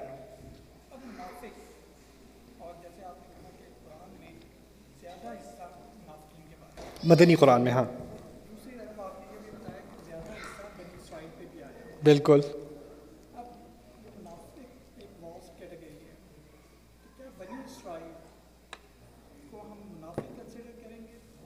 بہت اچھا سوال ہے۔ میں نے کہا تھا کہ نفاق کے بارے میں قرآن میں تفصیل سے ذکر ہے، خاص تفصیل سے ذکر ہے مدنی قرآن میں۔ پھر میں نے آپ سے یہ بھی کہا کہ بنی اسرائیل کے بارے میں خاص تفصیل سے ذکر ہے۔ تو کیا اس کا مطلب ہے کہ ہم یہ کہہ سکتے ہیں کہ بنی اسرائیل منافق قوم ہے؟ میں یہ کہوں گا کہ جس عنصر کا، جس ایلیمنٹ کا ذکر قرآن نے کیا ہے بنی اسرائیل سے متعلق، اس میں اہل ایمان بھی ہیں۔ یعنی کئی، کچھ مقامات ہیں قرآن میں جہاں بنی اسرائیل کے لوگوں کے بارے میں تعریف کی جا رہی ہے۔ وہ من نبی قاتل معه ربی یون کثیر صورت عال عمران میں آنے والا ہے کہ جب قتال کی بات آ رہی تھی تو کہا کہ بنی اسرائیل میں سے ایسے تھے جنہوں نے اللہ تعالیٰ کی راہ میں قتال کیا، ان کو انسپریشن بنایا گیا۔ ہے لیکن اوور آل کیا بات کی جا رہی ہے؟ پوری قوم پر تبصرہ نہیں کیا جا رہا۔ قوم میں ایک ایلیمنٹ ہوتا ہے جس کے اندر نفاق آ جاتا ہے اور اس ایلیمنٹ پر عدالت تبصرہ کرتے ہیں۔ اور پھر بعد میں یہ بھی کہتے ہیں لئی سو سواان یہ سب ایک جیسے نہیں ہیں۔ اور تعالیٰ خود ہی کہہ دیتے ہیں لئی سو سواان میں جتنا میں قرآن پڑھتا ہوں نا، اور پھر جتنا میں اپنے اپنے سرکلز میں دوستوں سے، مسلمانوں سے وغیرہ بات کرتا ہوں، مجھے پتہ کیا لگتا ہے؟ قرآن نے بہت باریک تصویر کھینچی ہے، جس میں کئی کئی رنگ ہیں۔ لیکن مسلمانوں کو شوق ہے بس دو رنگ پینٹ کرنے کا، جنتی، جہنمی۔ بس، باقی نہیں بتاؤ مجھے۔ اور قرآن بہت باریک طریقے سے لوگوں یعنی پوری قوم کے بارے میں کوئی ایک وہ فتویٰ نہیں دیتا اللہ تعالیٰ۔ لیکن ہم کیا کرتے ہیں؟ یہ سارے تو بس کیا کر سکتے ہیں؟ یو نو ایسا نہیں ہے قرآن میں۔ تو یہ آپ نے اچھا سوال پوچھا، جن جن مقامات میں اللہ تعالیٰ نے تنقید کی ہے، وہاں پر ان کے منافقوں کا ذکر ہے۔ وہاں باقی لیکن تمام قوم کے بارے میں یہ نہیں کہا جا سکتا۔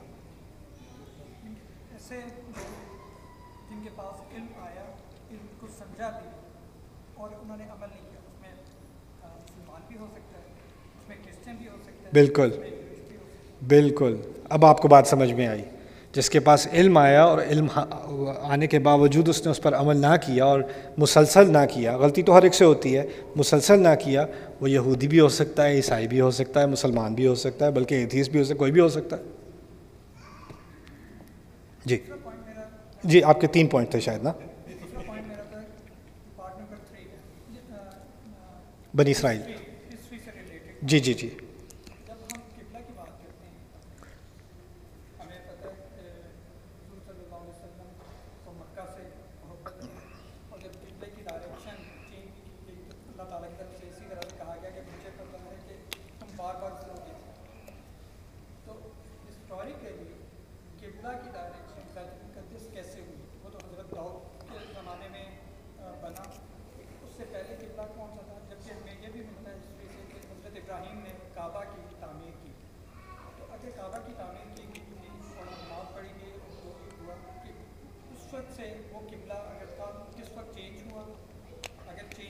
جی۔ آپ کا سوال میں پہلے دہرا دوں۔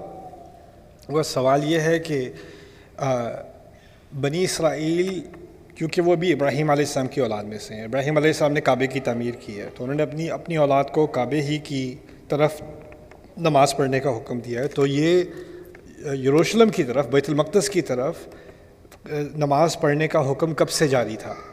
یعنی اس کا تو مطلب یہ ہے کہ پہلے کعبے کی طرف تھے، پھر اس کے بعد بیت المقدس کی طرف ہوئے، پھر واپس کعبے کی طرف آئے رائٹ تو بیت المقدس کی طرف یہ قبلے کی ڈائریکشن اور یہ یہ تبدیلی کب آئی؟ یہی سوال میرے ذہن میں کافی عرصے سے تھا، کیونکہ قرآن نے اس کے بارے میں کوئی تبصرہ نہیں کیا۔ تو میں نے ڈاکٹر اکرم ندوی سے یہ یہ سوال پوچھا ہے۔ عام طور پہ جب میں ان سے کوئی سوال پوچھتا ہوں تو ان کو تین مہینے لگتے ہیں۔ یہ بھی ابھی ڈیڑھ مہینے ہوئے ہیں۔ تین مہینے لگتے ہیں، پھر وہ آرٹیکل لکھتے ہیں۔ اور وہ عام طور پہ عربی میں لکھتے ہیں۔ لیکن میں آ کے ترجمہ کر دوں گا آپ کے لیے۔ جی۔ جی۔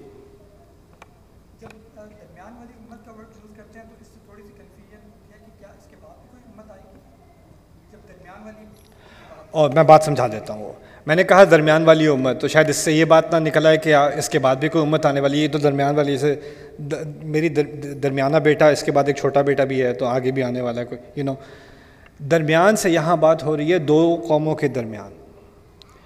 ایک تو امت وسط بہت جامع لفظ ہے۔ ایک طرف ایسی قوم جس کی ساری، جس کا سارا زور فقہ کے اوپر چلا گیا، احکام کے اوپر چلا گیا اور روحانیت ختم ہو گئی۔ دوسری طرف ایسی قوم جو روحانیت کی طرف گئی اور اسے شریعت کا کوئی احساس ہی نہیں رہا۔ ایک طرف یہود، ایک طرف نصارہ۔ ہم کون سی قوم ہیں؟ بالکل درمیان میں۔ ایک ایسی قوم جس کو علم سے ساری دلچسپی تھی، دوسری ایسی قوم جس کو ذکر سے ساری دلچسپی تھی۔ قرآن ایسی کتاب ہے جس نے کیا کیا؟ آپ علم کو ذکر کے کے بغیر لا ہی نہیں سکتے۔ قرآن میں کہیں علمی بحث ہو ہی نہیں رہی ذکر کے بغیر۔ اور کوئی ذکر کی بات نہیں ہو رہی علم کے بغیر۔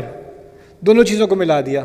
یا تو ہوتا ہے کہ آپ آپ یو نو روحانی روحانیت کی طرف، ذکر کی طرف جا رہے ہو یا علم کی طرف جا رہے ہو۔ قرآن نے آپ کو ایک ڈائریکشن یا دوسری ڈائریکشن میں جانے کی کوئی کوئی امکان نہیں دیا۔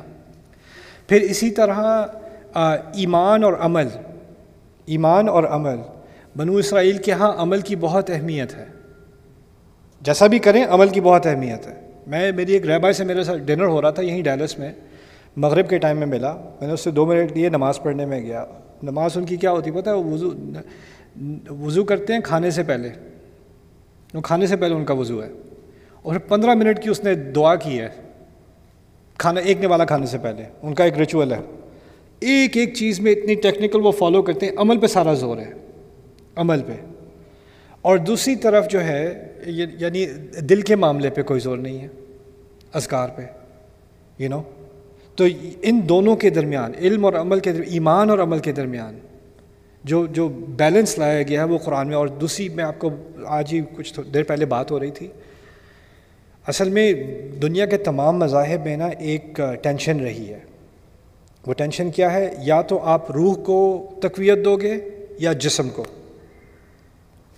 تو کوئی کہے گا کہ آپ نے زیادہ اسپریچول بننا ہے نا تو آپ کھانا کم کھاؤ، سویا کم کرو۔ شادی بھی نہ کرو، جیسے کیتھلکس نے کیا ہے، شادی بھی نہ کرو۔ یعنی جسم کی ضروریات کو آپ ڈینائی کرو گے تو آپ زیادہ اسپریچول ہو جاؤ گے یا آپ زیادہ روحانیت کی طرف جاؤ گے اور اگر جسم کی طرف جاؤ گے تو روحانیت ختم ہو جائے گی، روحانیت کی طرف جاؤ گے تو جسم کو کمپرومائز کرنا پڑے گا۔ اللہ تعالیٰ نے اس امت کو بالکل عین درمیان میں ڈالا ہے۔ ہمارے دین میں کوئی ایسی عبادت نہیں ہے، کوئی ایسا حکم نہیں ہے جس میں دونوں کا فائدہ نہ ہو۔ ہمیشہ۔ ہر چیز میں۔ یہاں تک کہ میں، سب سے روحانی جو عمل ہے ہماری زندگی کا وہ حج ہے۔ آپ کو معلوم ہے۔ آپ دنیا جہان چھوڑ کے آپ جا رہے ہو، اللہ تعالیٰ کے سامنے قیامت کے روز کی ایکسرسائز ہے وہ۔ ٹھیک ہے نا؟ وہاں بھی اللہ تعالیٰ نے کہہ دیا لیسا علیکم جناح تب تخو فضل میں ربکم تم پہ کوئی کوئی گناہ والی بات نہیں ہے۔ تم پر کوئی نقصان نہیں ہوگا کہ تم وہاں جا کر بھی کچھ کاروبار کر لو۔ کچھ پیسے بنا لو۔ اتنا خرچہ کر کے جا رہے ہو، کچھ اپنا سودا ساتھ، مال ساتھ لے جاؤ۔ وہاں کچھ کاروبار بھی کر لینا، کچھ پیسے بھی بنا لینا، کوئی حرج نہیں ہے۔ حج کے موقع پر، حج کے موقع پر۔ روزہ اتنی روحانی عبادت ہے ہر سال کی۔ صرف اللہ تعالیٰ نے یہی نہیں کہا کہ روزہ توڑ لینا۔ انتہو من من الصوم، روزہ ختم کر لینا مغرب کے ٹائم پر۔ یہ نہیں کہا، کلو اشربو حتیٰ لکم الخیط الابیض من الخیط الاسود من الفجر۔ کھاؤ، پیو۔ الفاظ کو اب فوکس کرو ذرا ایک سیکنڈ یہ یہ وقت ہے ہمارے ذکر کا، عبادت کا۔ اللہ تعالیٰ نے کیا الفاظ استعمال کیے ہیں؟ کھاؤ، پیو۔ صبح تک کھاتے رہو، پیتے رہو، کوئی بات نہیں۔ اتنی اتنی محبت سے بات کی ہے۔ وہ کس کے لیے؟ جسم کے لیے۔ ٹھیک ہے نا؟ تو یہ جو ایک ایک بیلنس لایا گیا، میں بوڈھزم کی بات کر رہا تھا۔ بوڈھزم اور اور مذاہب میں جب آپ عبادت کرتے ہو تو آپ کو آنکھیں بند کرنی ہوتی ہیں تاکہ آپ کانسنٹریٹ کر سکو۔ ہم نماز میں آنکھیں بند کرتے ہیں، کھولتے ہیں۔ قرآن نے کبھی کہا ہے کسی کونے میں جا کے اکیلے ہو کے نماز پڑھا کرو۔ فن تم فری جالن اور رقبان اگر مشکل میں ہو تو اونٹ پہ بیٹھے نماز پڑھ لو، جہاز میں بیٹھے نماز پڑھ لو۔ ٹیکسی پھنسی ہوئی ہے ہائی وے پہ، مغرب کا ٹائم نکل رہا ہے، کیا کرو گے؟ ٹیکسی میں بیٹھے نماز پڑھو گے؟ نہیں پڑھو گے کیا؟ اب ٹیکسی میں پیچھے سے ہانکنگ بھی ہو رہی ہے، لوگ چلا بھی رہے ہیں، آپ نماز پڑھ رہے ہو، آپ نے آنکھیں بند کرنی ہے کیا؟ نہ۔ اب اگر نماز میں جب نیو یارک میں تھا، کبھی جا رہا ہوں، رستے میں ٹائم ہو گیا نماز کا، کوئی سینٹرل پارک میں پڑھ لی، کبھی سب وے اسٹیشن میں پڑھ لی، کہیں سڑک پہ کونے میں جا کے کر لی، وہ کباب بیچنے والے جو حلال کباب، وہ سائڈ پہ پڑھ رہے ہوتے ہیں نماز۔ تو اب وہ نماز جو اس نے، جان نماز کھول کے نماز پڑھنی شروع کی اس نے، تو اس کو کیا صرف وہ ایک مربع نظر آ رہا ہوتا ہے یا باقی بھی پریفرڈ ویژن ہوتی ہے نا؟ لیکن اللہ تعالیٰ نے کیا کیا ہے؟ اس دین کو اور اس دنیا کو ساتھ ساتھ چلانے کا ایک ایک دونوں کے درمیان میں ایک راستہ نکالا ہے، وہ ہمارا دین ہے، ایک بڑا خوبصورت دین ہے۔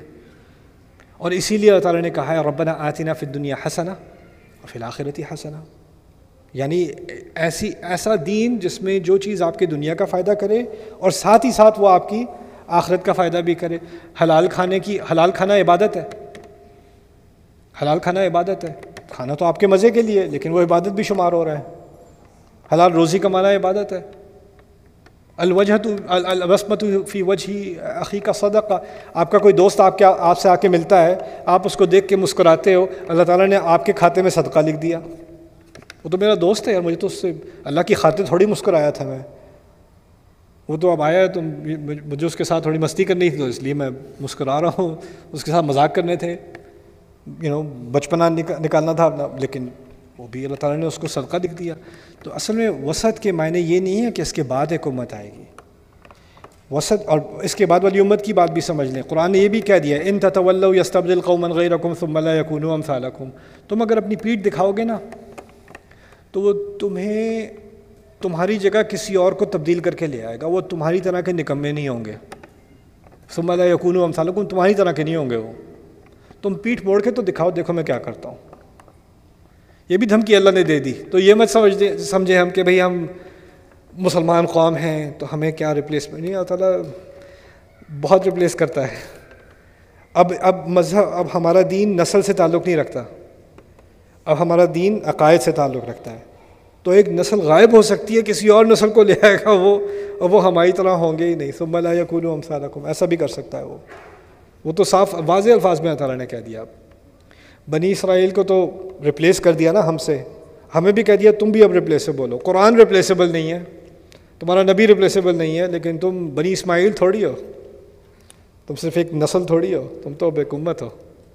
یو نو سبحان اللہ۔ ذاک اللہ خیر سسٹرز ان گیٹ ریٹرن کسی کا سوال ہے وہاں پر؟ نہیں ہے؟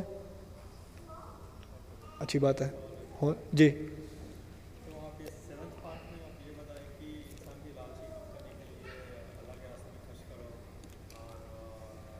ایٹھ پارٹ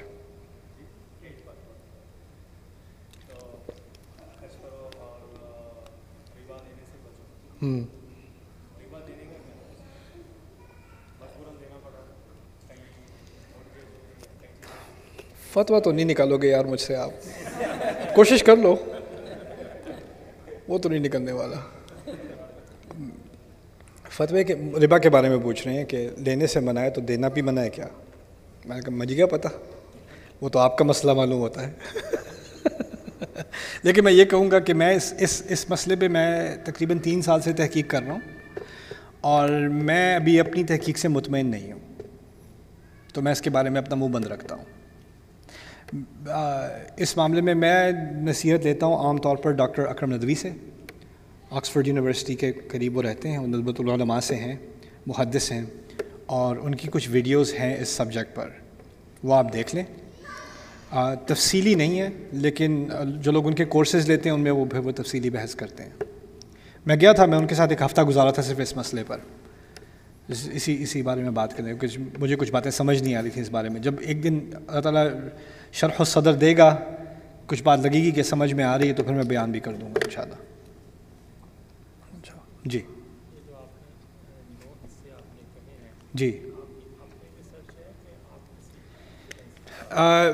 اصل میں جو نو حصے میں نے کہے ہیں، سوال یہ ہے کہ میری اپنی ریسرچ ہے یا اور کسی کا کام ہے یہ۔ اصل میں نظم قرآن جو ہے، اس سے میں بیس سال سے مجھے دلچسپی رہی ہے۔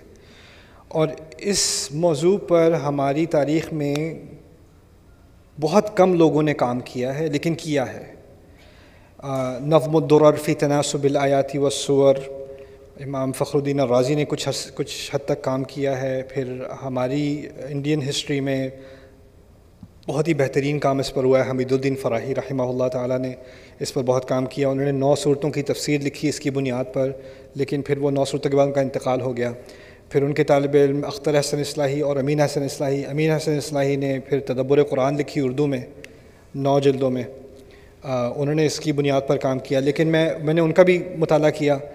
پھر عربی میں کچھ کچھ کام ہو چکا ہے اس پر، لیکن اتنی تفصیل سے نہیں ہوا۔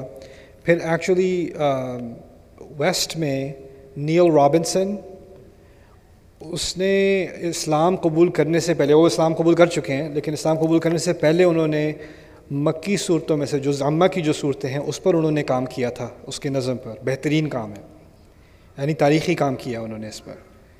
اور پھر ایک اور اکیڈمک ہیں جارج ٹاؤن یونیورسٹی سے ریمنڈ فیرن وہ بھی اس نے اس کو یو نو ان لوگوں کو دلچسپی ہوتی ہے عجیب عجیب چیزوں میں پی ایچ ڈی کرنے کی۔ ہمارے دیسیوں کی طرح نہیں، ہمارے دیسی کو بس ڈاکٹر بننا ہے نا۔ یا اکاؤنٹ یا جاب کہاں کرو گے؟ ان لوگوں کا اور حساب کتاب ہے۔ وہ اپنے کسی سے کہے گا کہ میں نے پی ایچ ڈی کرنی ہے یو نو بھیڑ بکریوں پہ، کر لو یا، کر لو بیٹا، کر لو۔ وہ یہ اس کو پتہ نہیں کہاں سے اس کو کیڑا لگا کہ میں نے عربی پڑھنی ہے۔ عربی میں پی ایچ ڈی کرنی ہے میں نے۔ جورج میں کر دی اس نے پی ایچ ڈی عربی میں الشعر الجاہلی یعنی جاہلی شعر پہ اس نے پی ایچ ڈی کی۔ اور اس کی جو ترتیب ہے، جو شعراء کی، ان کی ترتیب پہ اس نے پی ایچ ڈی لکھی۔ تو اس نے کہا، میں اتنا کام کر رہا ہوں تو مجھے قرآن کی ترتیب پر بھی کچھ لکھنا چاہیے۔ تو اس نے غیر مسلم وائٹ کا ہے اس نے قرآن کی کچھ صورتوں کا مطالعہ شروع کیا، اس کی ترتیب پر اس نے کچھ انالیسس کام کرنا شروع کیا اور کرتے کرتے دوران مسلمان ہو گیا۔ یعنی کسی نے اس کو دعوت نہیں دی۔ کسی نے اس کو اسلام کے بارے میں بتایا۔ وہ قرآن پڑھ رہا ہے اپنی عربی کی تعلیم کرنے، مکمل کرنے کے بعد اور وہ صرف قرآن کی کی ترتیب پر کام کر رہا ہے اور وہ کرتے کرتے کہتے یہ تو انسان نہیں کر سکتا، مسلمان ہو گیا۔ اس نے کتاب لکھی ہے اسٹرکچر ان دا قرآن اس اب پتہ ہے وہ کہاں پر ہے؟ وہ کویت میں ہے۔ وہ کویت میں عربی پڑھاتے ہیں۔ Masters degree university of Kuwait وہاں وہ کویتیوں کو عربی پڑھاتے ہیں۔ میں ان سے وہاں ملنے گیا تھا۔ ہاں میں دوست ہے میرے، تو ملنے گیا تھا وہاں پر۔ تو بیٹھے ہم بات کر رہے تھے۔ ان سوت الرحمان پہ آرٹیکل لکھا تھا، مجھے بڑا اچھا لگا۔ تو ان سے میں بات کر رہا تھا۔ تو وہ کہتے ہیں کہ یہاں پر نا عجیب ہے۔ میرے students masters masters program bachelors بھی نہیں ماسٹرز پروگرام آل کو eighties learning Arabic from a white guy from New Jersey right so so کہتے ہیں یہ لوگ مجھے آ کے کہتے ہیں مالنا نتعلم العربیہ من امریکی کیا مصیبت ہے ہم عربی ارمیکی سے سیکھ رہے ہیں تو وہ کہتا ہے مجھے تو برا نہیں لگتا تھا تعلمون الانگلیسیہ من العرب کہتے ہیں تم کہتے ہیں مجھے تو برا نہیں لگتا تم الٹی ٹوٹی پھجی انگلش سیکھتے ہو اپنے عربی پروفیسر سے تو میں تو میں تو شکایت نہیں کرتا تم بھی شکایت نہ کرو لیکن انہوں نے اس موضوع پہ کتاب لکھی ہے۔ پھر میں نے سرے سے اس پہ کام کرنا شروع کیا تقریباً دس سال پہلے۔ اور اس اس پہ میں نے خود ہی اپنا ان ان ان کی بنیاد پر اور مزید اپنی میری جو تحقیق ہے، اس کی بنیاد پر میں نے قرآن کے نظم پر خاص کام کرنا شروع کیا ایک ایک صورت کو لے کے۔ تو میرے حساب سے اب اڑتالیس صورتیں میں مکمل کر چکا ہوں۔ تو باقی ابھی رہ گئی ہیں۔ اور میرے کچھ اسٹوڈنٹس ہیں، انہوں نے اس کام کو مزید آگے بھی کیا ہے، نظم کے کے سلسلے میں۔ تو وہ اس کو پھر ہم آہستہ آہستہ پبلش کریں۔ اس کے بارے میں میں نے ایک کورس بھی پڑھایا تھا کہ اس کی اصل کیا ہے، اس کی تاریخ کیا ہے، اس کو سمجھا کیسے جائے اور اس سے قرآن کے مطالعے پر فرق کیسے پڑتا ہے۔ اس کے یعنی صورت کی جو اصل تاثیر ہے، اس کا جو جو جو اعجاز ہے، وہ کیسے سامنے آتا ہے اس میں۔ تو اس کا ایک کورس میں نے پڑھایا تھا ہیونلی آرڈر تو میں نے ریکارڈ کیا، وہ میں نے کوئی پانچ چھ سال ہو گئے اس کورس کو پڑھائے ہوئے۔ لیکن جب بھی میں کسی نئی صورت کا مطالعہ کرتا ہوں، یہ تو میں نے بقرہ تو میری تقریباً آٹھ سال ہو گئے ہیں اس کو آرگنائز کیے ہوئے۔ لیکن میں کسی بھی نئی صورت کا مطالعہ کرتا ہوں، پہلے میں نظم کا مطالعہ کرتا ہوں، پھر اس کے بعد آیت آیت کا مطالعہ ہوتا ہے۔ ٹیکسٹ بک وہی جو جو اوروں نے لکھی ہے، وہ ہے، جو میں ابھی لکھوں گا، انشاءاللہ ابھی وہ انڈر کنسٹرکشن ہے۔ تو وہ انشاءاللہ میں عربی میں، اردو میں اور انگلش میں تینوں میں میں پبلش کروں گا، انشاءاللہ۔ انشاءاللہ تعالی۔ یا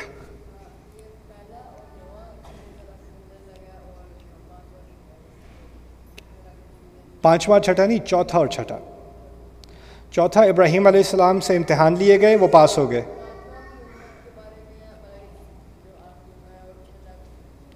ہاں دونوں امت کے، اصل میں پانچواں، چھٹا اور ساتواں تینوں امت کے بارے میں ہے۔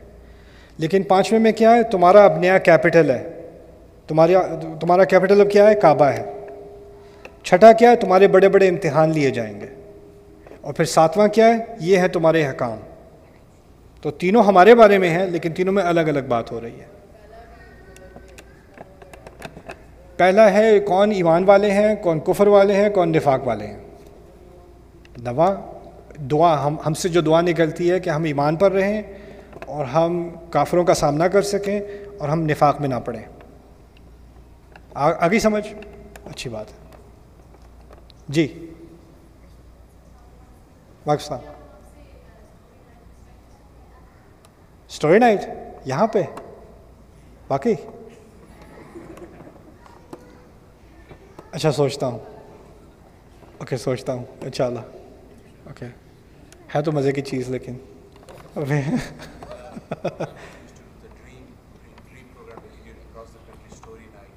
یا اسٹوری نائٹ تو آئی اسٹارٹڈ اسٹوری نائٹ شروع کیا ہے وہ میں I started in Europe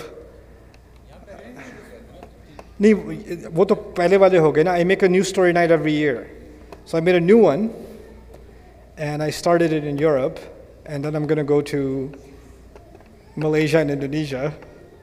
I'm going to go everywhere on the planet except here.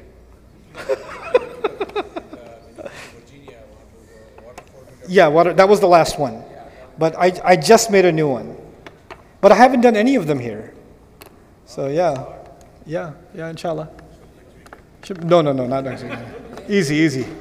Okay, I'm done. Barakallahu li wa lakum. Assalamu alaikum wa rahmatullahi wa barakatuh. إن المسلمين والمسلمات والمؤمنين والمؤمنات والقانتين والقانتات والصادقين والصادقات والصابرين والصابرات والخاشعين والخاشعات والخاشعين والخاشعات والمتصدقين والمتصدقات والصائمين والصائمات والحافظين فروجهم والحافظات والذاكرين الله كثيرا والذاكرات أعد الله لهم مغفرة وأجرا عظيما.